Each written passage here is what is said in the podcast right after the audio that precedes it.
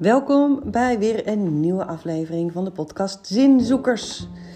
De podcast voor iedereen die houdt van betekenis geven, zingeving, het nadenken over het leven, het nadenken over hoe je daar op de beste manier zin aan kan geven. Voor de doordenkers, voor de filosofen onder ons, voor de mensen die houden van nadenken, filosoferen en met elkaar in gesprek gaan over het leven. Super fijn dat je er bent. Ik ben Karijn Breuning, de host van deze podcast. En ik neem je graag mee uh, in allerlei onderwerpen en vraagstukken die me zo in het leven invallen en die ik krijg van andere mensen. Ik krijg ontzettend veel vragen sinds ik natuurlijk uh, zo duidelijk naar buiten breng dat ik uh, zo hou van het thema zingeving. Vragen mensen me er ook heel veel over. En heb ik daar heel veel gesprekken over. En hoor ik ook ineens, zoals dat gaat, in alle gesprekken iets over zingeving. En dat vind ik echt geweldig, want dat blijkt dus maar dat heel veel mensen er soms ook onbewust mee bezig zijn. Ze zullen misschien niet altijd het woord zin zoeken of uh, betekenis geven of hè, dat soort woorden gebruiken, maar toch hoor ik vaak in het verhaal wat iemand vertelt of een ontbreken van uh, zin of het juist vinden zo erg van zin. En vandaag wilde ik even ingaan op het volgende gegeven, want ik heb uh, laatst een heel mooi gesprek met iemand gehad over. Wat nou als je alles voor elkaar hebt? Hè? En dus de nieuwe generatie nu, jonge mensen, die kom ik veel tegen in mijn praktijk. En ik had er met een POH GGZ, dus dat is zo'n praktijkondersteuner van de huisarts. Met haar had ik het over zingeving, het thema zingeving. Zij zijn daar ook als uh, uh, groep heel erg mee bezig. Ze kijk, krijgen in de huisartsenpraktijk natuurlijk ook heel veel mensen in hun uh, gesprekkamer die op zoek zijn naar zingeving of die tegen de dingen, grote dingen in het leven aanlopen.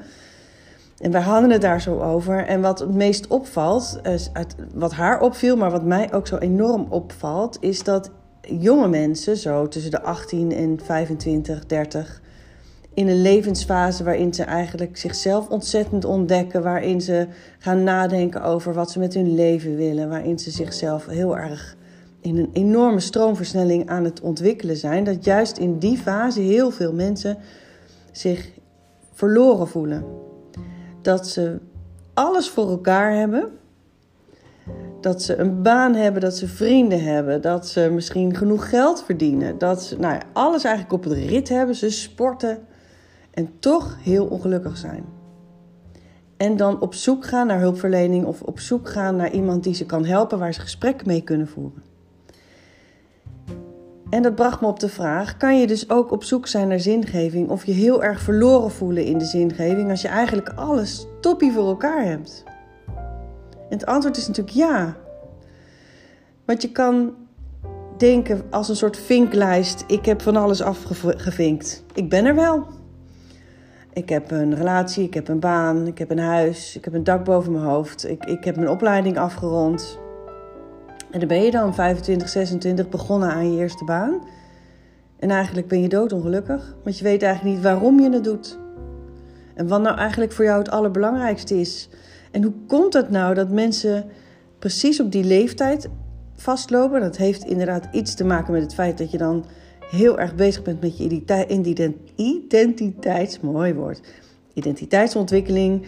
Um, dat je enorm bezig bent met je leven vormgeven, het nadenken over hoe jij daartoe wilt doen.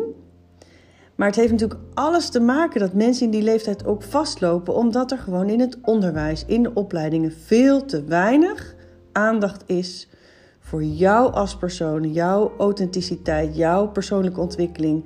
Dat er geen gesprekken zijn over wat is jouw toegevoegde waarde, waarom is dat voor jou van belang. Dat er heel weinig aandacht is voor wat is voor jou van betekenis.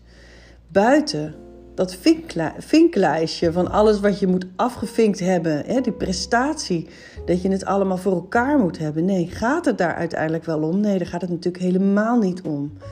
En wat is dan een goed leven? Hebben we het daar met studenten over? Hebben we het over wat kan, wie ben jij en wat kan jij toevoegen aan de wereld? En waar word je nou eigenlijk intens blij van? Waar word je gelukkig van? Ik denk dat daar een enorm hiaat ligt en dat we daar ook echt wat te doen hebben. En ik heb heel lang in het onderwijs gewerkt. Ik ben bijna tien jaar HBO-docent geweest, heel veel met jonge mensen gewerkt. Wat ik deed is heel veel met ze spreken over wie ze waren, wat hun unieke krachten waren. En toen ik de talentenwerk van Luc de Wulf en Els Pronk tegenkwam, ben ik dat ook meteen in het onderwijs gaan inzetten, omdat ik zo voelde dat er zo'n behoefte aan was. Want je komt zoveel jonge mensen tegen die zeggen: Ik ben eigenlijk helemaal niet bijzonder, ik ben eigenlijk niks, ik kan niks heel goed, ik haal zesjes, ik red mijn opleiding wel. En dan, dat was het ongeveer. En het is natuurlijk pijnlijk, want ieder kind, ieder mens, iedere persoon is zo uniek, bijzonder. En die doet er zo toe. Alleen het is niet in, het groot, in de grote dingen. Het is toch wat als iedereen iets geweldigs zou moeten gaan neerzetten. Of dat we allemaal een geweldig persoon moeten zijn. Alsjeblieft. Hoeveel procent van de wereldbevolking gaat dat dan worden? Driekwart van ons is gewoon gewoon. En we zijn gewoon bijzonder zoals we gewoon zijn. Als je te veel gaat focussen, en dat is natuurlijk op jonge leeftijd, op alles wat je op social media ziet en hoe iedereen succesvol is en de buitenkant en het plaatje laat zien, dat geeft alleen maar het gevoel dat jij dat ook moet kunnen en dat je wel heel bijzonder moet zijn en dat je wel, god, ik zou niet weten wat je allemaal niet zou moeten kunnen om daartoe te doen. Maar de grap is natuurlijk dat je er al toe doet. Je hoeft helemaal niks te doen om ertoe te doen. Er zijn is genoeg. En als jij als persoon ertoe doet voor een ander, dan ben je al van waarde. En dat klinkt natuurlijk als een soort goeroepraatje. Maar dat is ten diepste wat ik geloof en wat ik ook hoop over te dragen op jullie. Want die hele jonge doelgroep mensen, neem ze onder je vleugel. of als jij dat zelf bent, kom onder onze vleugel. Want het enige wat je moet herinneren is hoe leuk je bent. Waar jouw kracht ligt. Wat je fijn vindt om te doen. En maak daar geen grote dingen van. Als dat tuinieren is. Of als dat plantjes verzorgen is dus. Of tekenen. Of um, kunst maken wat van betekenis is. Of het luisteren van muziek. Of het creëren van teksten. Of het nou, ik kan het zo gek niet bedenken. Ben je creatief? Doe iets met je creativiteit. Ben je muzikaal? Doe iets met je muzikaliteit. En doe dat ehm, voor jezelf en misschien voor anderen. Als je kijkt naar zingeving, zijn er natuurlijk um, heel veel onderzoeken naar gedaan, heel veel artikelen over geschreven. En mensen zeggen dat we nu in een zingeving, zingevingscrisis ons verkeren, bevinden. En soms denk ik bijna dat dat ook zo is. Omdat vroeger had je natuurlijk religies waar iedereen zich aan uh, verbond. En daarin kreeg je allemaal antwoorden en had je ook de verbinding. Verbinding met je kerk, verbinding met een groep was het samenleven veel meer vanzelfsprekend. En dat, dat verliezen we nu. En als je kijkt naar alle onderzoeken over zingeving, is uiteindelijk um, wat mensen het meeste zin geeft de verbinding met andere mensen ertoe doen voor een ander. En dat is natuurlijk vanuit de oer, oer, oer, oer, vanaf dat we heel erg uh, net op deze wereld waren, dat waar we ervoor zijn. Zonder de groep ben je niets. Ik heb een prachtige, dus een goede tip, documentaire gezien um, bij NPO, eh, de boeddhistische blik. En er was een van die programma's heet geloof ik Wie ben ik? En daarin werd een vrouw geïnterviewd die um, nou ja, ook een onderzoekstocht heeft gedaan naar zichzelf. Van wie ben ik nou eigenlijk? En dat was een heel interessant onderzoek. Ze is in er eentje door de woestijn gegaan met een paar. Ik geloof wel dat er helpers bij waren en een paar kamelen, of ze was alleen met kamelen. En uiteindelijk uh, nou ja, jaren rondgetrokken in de woestijn in haar eentje. En er werd haar ook gevraagd van wie ben jij dan nog? En toen zei ze ook niets. Je bent niets als je alleen bent in een woestijn, lopend ergens met je kamelen en de dagen rijgen zich aan elkaar. We zijn alleen als persoon misschien niets.